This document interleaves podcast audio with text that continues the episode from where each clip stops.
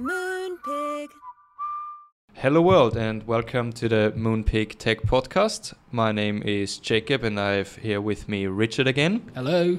And today we will be talking a bit about mobile first design, especially because in recent years we saw a strong increase in mobile internet usage to the point where people normally use their phones more than they use their desktops by now. So it became a a very important topic in our industry. And I'm very, very happy that I have two amazing guests with me here today, Hannah and Jesus. Um, Hannah is a designer at Moonpig, and Jesus is a mostly front end developer. And they will now introduce themselves. Hannah, do you want to start? I'll start. Hi everyone out there. Uh, I'm Hannah, and I've yes been at Moonpig. We've uh, I've been here for about coming up for two years, and as you might hear, I'm South African. I've also been a UX designer.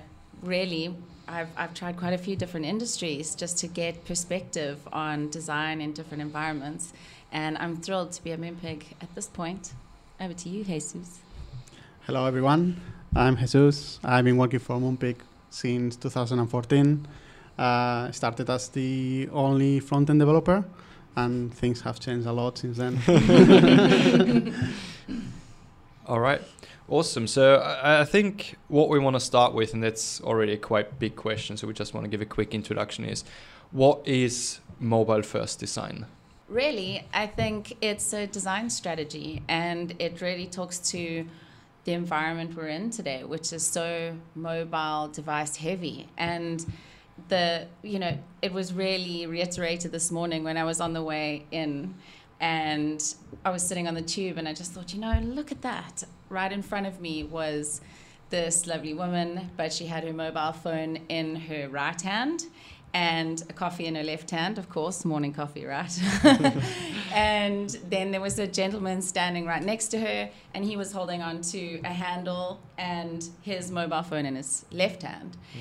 And then there was another guy, uh, you know, with his bag between his legs and holding a mobile phone with both of his hands.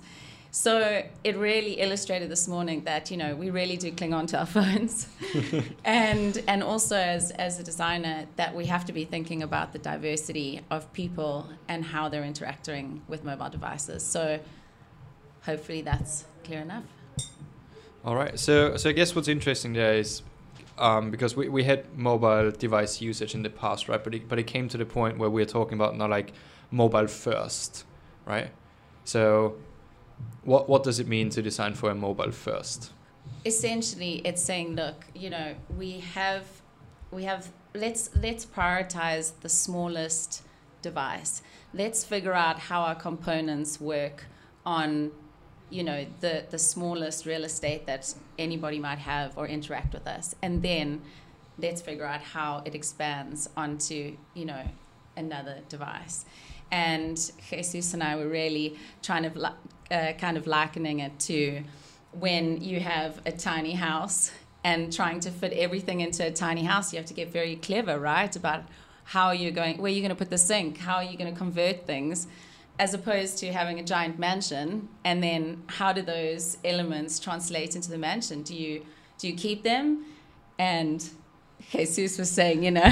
yeah, you might have too too many empty space in that case, and you might feel like, well, how do I fit all this space with uh, such a small content? So it gets tricky to translate from from mobile to, to desktop as well. Yes, and and you know we want to try and avoid that situation of once you have translated it uh, to having tons of echoes. Yeah. you know, a house that's empty. So, so I guess what you, what you're saying is you you do the simplest or most beautiful thing for a mobile device, and then you can expand on that when you get to a bigger desktop. You can add more things if you need to, or anything that adds value. Very much so. Really, it's it's it's around prioritizing. Again, I think an element of it that's important is we look at our customers and the problems they're experiencing. Most importantly, on a mobile phone 1st mm-hmm. and saying, let's look at those problems, let's list them out, and let's go after them above other potentially desktop related problems because we know there are two separate environments that have very particular customer needs. Yeah. So what is quite interesting there is we, we ran the numbers and we said what was it seventy four percent of our of our traffic is on mobile devices, which Yes. is quite Yeah. quite significant. Um, so maybe you can give us like Jesus a little bit of a of a background, considering you've been here for quite a while. Um, where when did we decide that we need to change our approach, right? Because um, a few years back, Moonpig was designing for desktop first, um, and how this kind of like has changed over the last few years.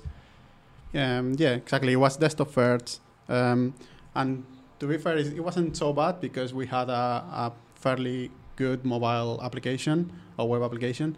Uh, the bad thing, I guess, was that we had a duplication there because we have um, approached uh, the, the problem from a, an adaptive uh, way. So we had um, a version of the website for mobile devices and a version of the website for desktop devices. If I remember correctly, we even had a separate version for for tablet, or at least some modifications of the mobile one. Um, so that make things harder in the sense of Mm. moving forward and creating new features or new pages. Um, but also that means that the page wasn't fully responsive, and with new mobiles and new um, different dimensions of, of devices coming up um, now and then, that would make things really difficult to escalate.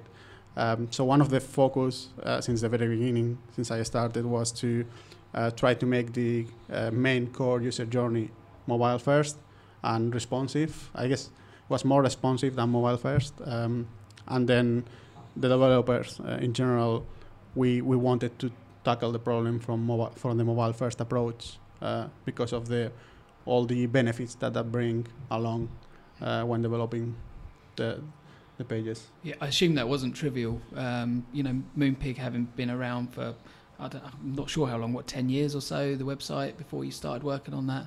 Um, and obviously, from a technology point of view, it was starting to show its age uh, and it, with a technology that definitely wasn't built for mobiles, you know, when, it, when, when we first started. So I guess there was quite a lot of work to do to go from the adaptive approach, which would have been, I guess, conceptually a little easier initially, uh, to, to a responsive one, which is the same content served up for different devices. Um, how did you start tackling that? What was the what was the uh, strategy?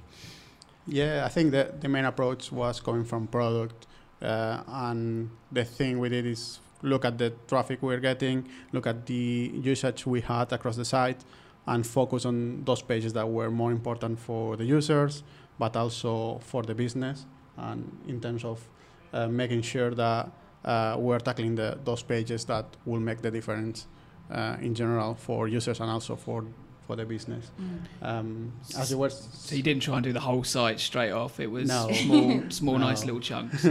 Exactly. As I was saying before, we focus on the main user journey. I think it also was quite well aligned to the work that we were doing in the backend because we started uh, decoupling a lot of functionality from the main website solution in different services. Um, so that helped a lot because we started building um, a lot of uh, pa- existing pages from the ground. Uh, so that allow us to move away from uh, using that adaptive approach and using that third-party tool that was telling us uh, if the user was coming from a mobile device or or a desktop. Mhm. We Makes a lot of certainly we, we certainly do look to you know metrics bounce rate and drop off are there any particular places that we can see that are causing a lot of pain and that pain we've got some rudimentary measures but they're still a good indicator of where things might be going wrong which will feed in you know to a lot of other measures and and requirements So in these rudimentary measures, you said in that case is like all connected to like page views, drop off rates, bounce rates, That's all it. of these things. So it's basically yeah, GA tracking what we do in that area, right? That helps us to prioritize um, where to start and, and which things to Mm. change in the depth first.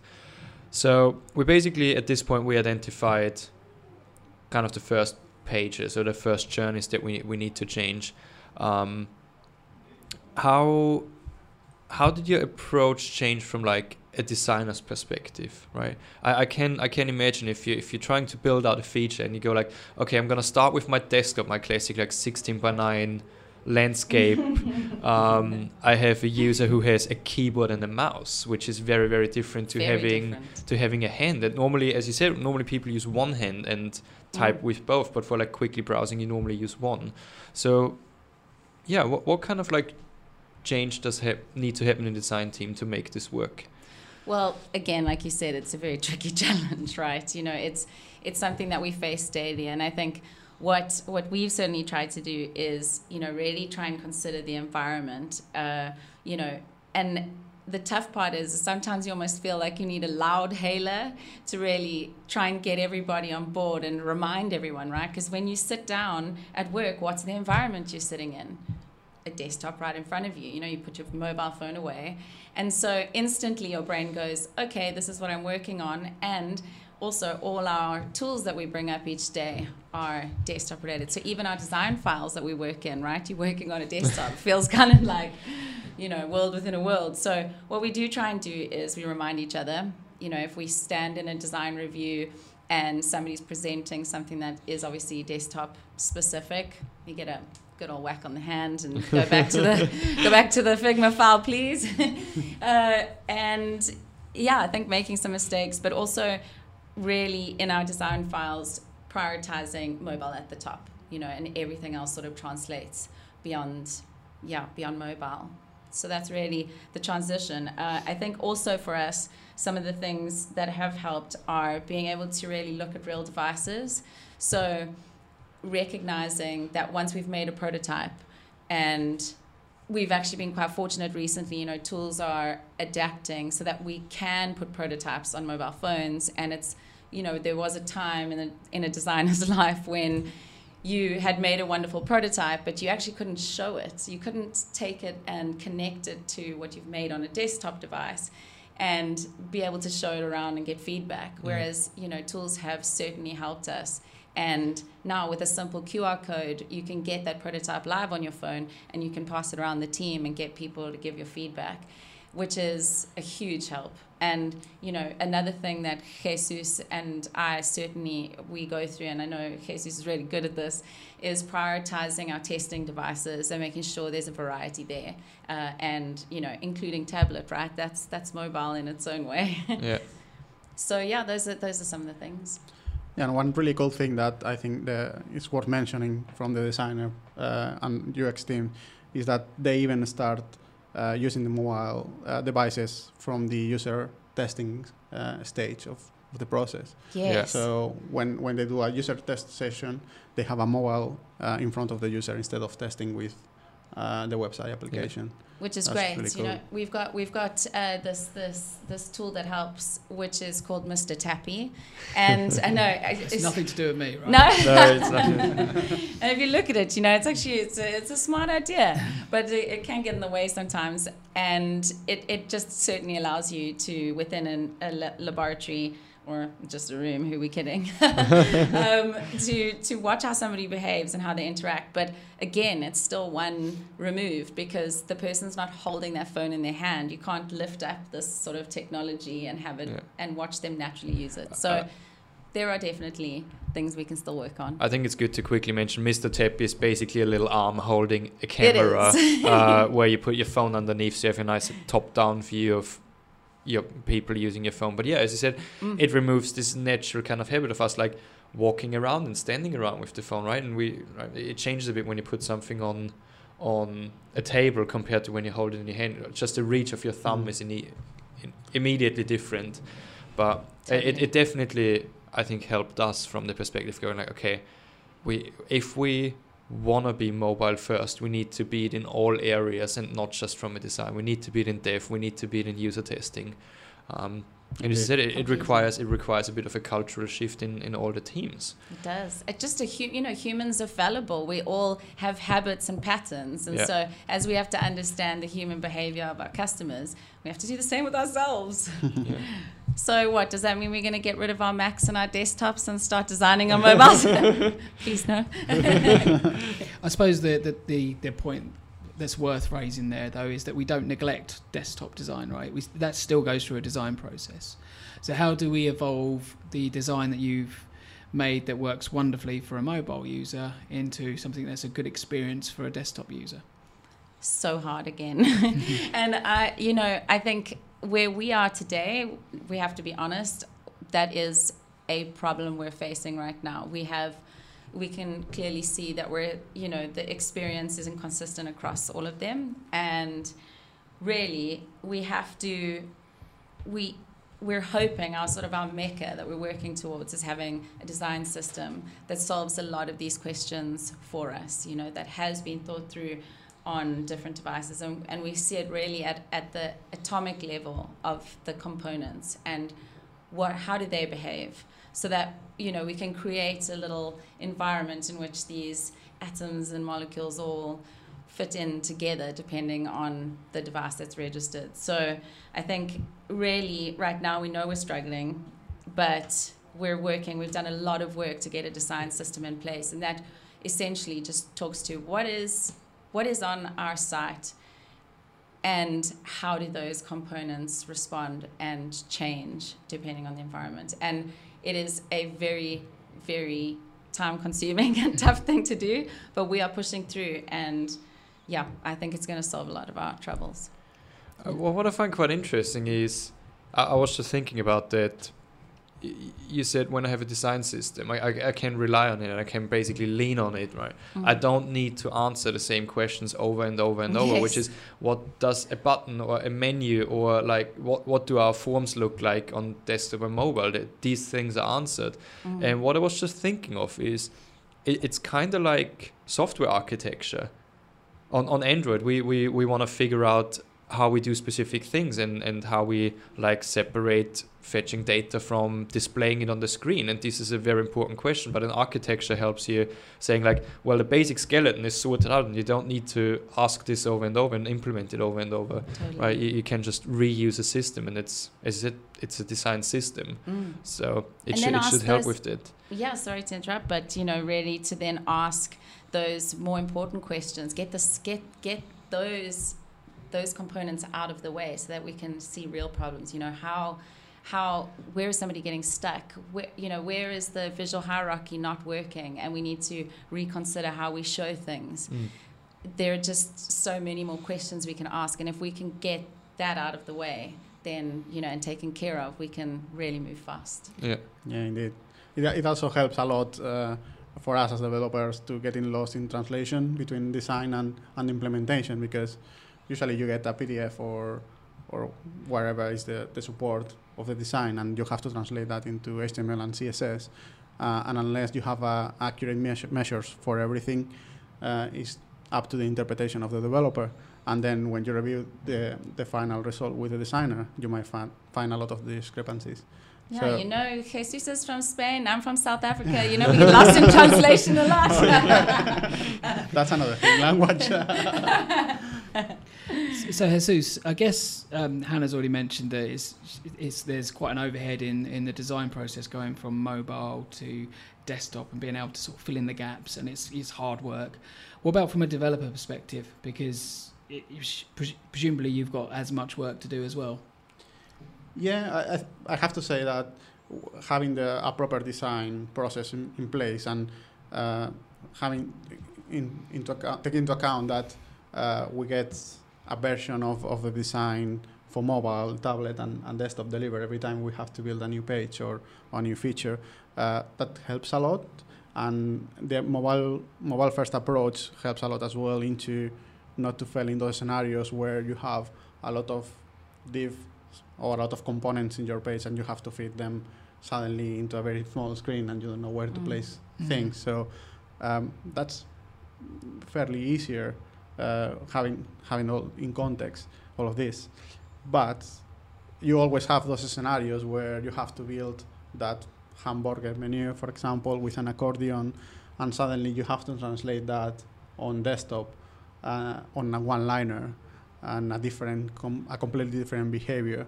Um, so yeah, you always want to have those kind of scenarios where um, moving from a mobile uh, UI to, to a desktop, it, it gets really complex. But in general, I think that's not the case. So is the trade-off that we went from with adaptive, which would actually be you would have got um, specific pages served up to the user depending on what device they're on. To responsive, which is you get one HTML page come back with some CSS, but it has media queries on it or, or whatever technology you're using to present it differently. Does that mean that it's harder to manage the code, like because it, it's all in one file rather than split across several files? Well, it doesn't need to be. It depends on how, how it gets done. Uh, if you follow best practices and you do things properly, you can still split your code in different models.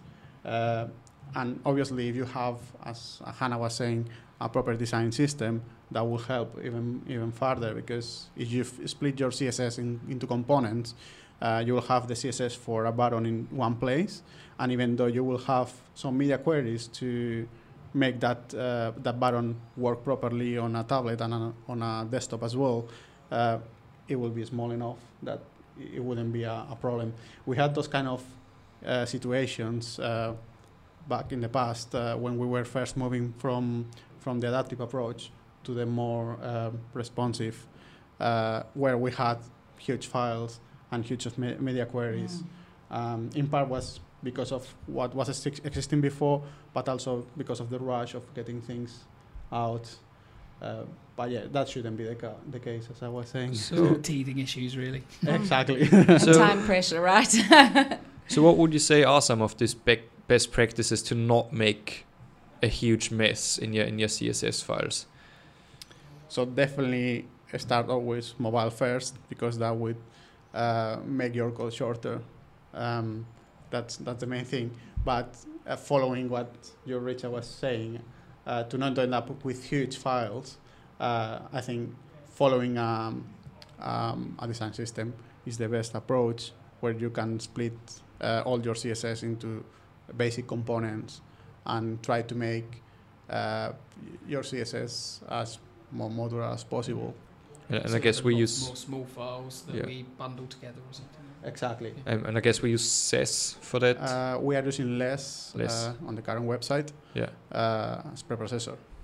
Yeah, and yeah, um, regular media queries. We, we have like I think four different breakpoints Yeah. uh, that basically allow us to design for uh, mobile, tablet, and desktop. Uh, What's the fourth one? uh, the fourth one is because we have uh, large screens and extra large. Mm. So I think the largest is 1,200 pixels. Okay. Don't forget that people are starting to obviously access apps, devices on your TV. While you know, we see it, we see it coming through on Google Analytics. Really, that Where, where- where people design cards on their tellies. no, no, no, and now we got you know customers coming through Okay. and and scanning the internet and get and hitting our site. But I suppose that's an interesting, interesting point, though, isn't it? That actually, even on desktop, it's different resolutions. So, so Yeah. the Oh, prob- yeah. the problem isn't just just at small devices. It's it's trying to make it look beautiful for everyone. That's it. And like and and and Jesus again, as we mentioned, was around you know not letting it have echoes. The bigger it gets, the more echoes there are. You know, you've got to really start to think. Do and you don't want to overwhelm it either. Just because it's bigger, does it need to have more Content. content? Yeah. And and hopefully not. We, we, that's going to be one of our, our rules. But yeah, you really do have to question. You know, and and when somebody's standing in front of a television, what are they doing? Mm. That's different to a, a mobile. Yeah. And do you have to consider things like resolution as well? Like, I guess m- most mobile devices now have got really wonderful high-res screens, and if you put images up on those that aren't high high definition, then they're just not going to look good enough. Yeah, we we did worry at some point when uh, the Retina displays came up with uh, the new uh, tablets from iOS and the new iPhones, and we had some spreadsheets with all the icons from the website in two resolutions, and we were basically implementing uh, all the CSS needed to to serve um, to those screens. I think nowadays is something that has disappeared. I, I don't think many people still worrying that much. I mean, we still uh, serve different resolutions uh, depending on the device you are using or the screen size you have. Uh, but I don't think it's that that much worry on on that uh, level of resolution. Yeah. From from from a design perspective, really, the, the the resolution is important. You know, it talks to at least from a you know fundamentals within user experience design, it really talks to trust. Do you trust your Do you trust your site, uh, the site that you're interacting with, if they haven't got images, you know, that are very clear? It just makes you think, and we see it, and we, we've we've certainly seen a massive uplift in response to image clarity that has just kind of been done for our homepage and that's exciting. It says that you know customers really do notice the difference. One thing I found really cool when we had our discussion, our preparation Mhm. for this for this episode is you said you pair together, yeah. um, which I think is funny because like most developers don't even pair together. Um, not enough developers pair together. What does it look like? How long have you been doing it? And kind of like what are the kind of like the benefits if there are hopefully there are benefits no no benefits um, yeah what are those So that's that's been going on for the last six, mo- six months or so, yep uh, more or less. And it's not a pure uh, per session like we do as developers. Uh, so usually uh, I start implementing the design, and then when I reach to a point where I have everything more or less in place, then I ask Hannah she has some time, or Natasha, the other designer in the team, and then we sit together and I carry on with the last few bits, but with her in the side saying, "Can you move the two pixels this, this to the right?" Or then he gets grumpy no he really doesn't It's like, like an angel on your shoulder whispering in your ears. Just two more pixels to the right. we do whisper sometimes we know it's a sin it can be a bit annoying. No, just joking. So I think it's very helpful because you get the feedback uh, in real time. You don't need to wait to finish the whole design and then push your stuff to QA and then say, Hannah, can you look at this? And then she will come back with a lot of changes. I think it's, it's a way of getting things um, really in a really good shape, very quick. yeah. And uh, because the other the other method would be f- require for you to do way more context switching right because if you say okay i'm i think i'm done you push Mm. it you wait you're probably going to start working on something else hannah finds time to review it has some comments now you need to swap back from like what you just started to design again and back and forth so totally. yeah, exactly. Obviously, it requires for Hannah to be available at that time. yeah Mm. But but yeah, usually we have we are pretty flexible. totally flexible. I think you know we we also like to start off really early on in you know the moment we pick up a particular request or you know we found a particular problem, we want to team up early on. You know, uh, particularly from a design side, we know that having you know the mind of a of an engineer with us and giving us input right from the beginning helps shape a better solution and faster Mm. and you know so we we'll pick it up together then we'll do the due diligence really to go away and you know explore the options and then come back together as two human beings you know trying to solve a problem Yeah. and put aside really our skills and our titles and and just try and find the, the optimal solution given the constraints Yeah. Yes, and then also have some fun I, I agree. Sitting sitting together from the very beginning of the design process it also helps because unfortunately you all, we always have some constraints due to, to the legacy or due to the way we have implemented things in the past. Uh, so there are things that might not be possible to do, or there are things that are that might be more complex, or they are gonna be more Mhm. time consuming. So sitting together and realizing what we can do, what we can't, or what's more complex or what's easier, um, that helps a lot. And also sometimes things that maybe Hannah might think, well, that's that's gonna gonna be impossible to do. I'm not gonna suggest it. Maybe it's not. So having those conversations uh, at early stage it helps a lot. certainly Yeah, and in, and it definitely, as you said, we have an existing code base, right? And we, we have restrictions, um, and and this means like always we need to make trade offs. And and as we said before, we, we didn't go from oh yeah we need to be responsive, so let's rewrite all of our pages. That's just not feasible, right? You, you always Yeah. need to pick the things that give you the most you as a business and the user the most benefit for hopefully the, the least amount of work, right? 80 20 rule ap- applies again. completely Um, so, what I would like to know now is what are some do's and don'ts for mobile first design that we could give to our, our listeners as, as good little Aha. tips? Uh, so I think maybe I, I there are sort of as as we as I went and thought about this, there were three real guidelines that I wanted other designers to take away from this. If they are listening, I hope they are. Um, hi to all of you out there. So the first one was to really think diversity.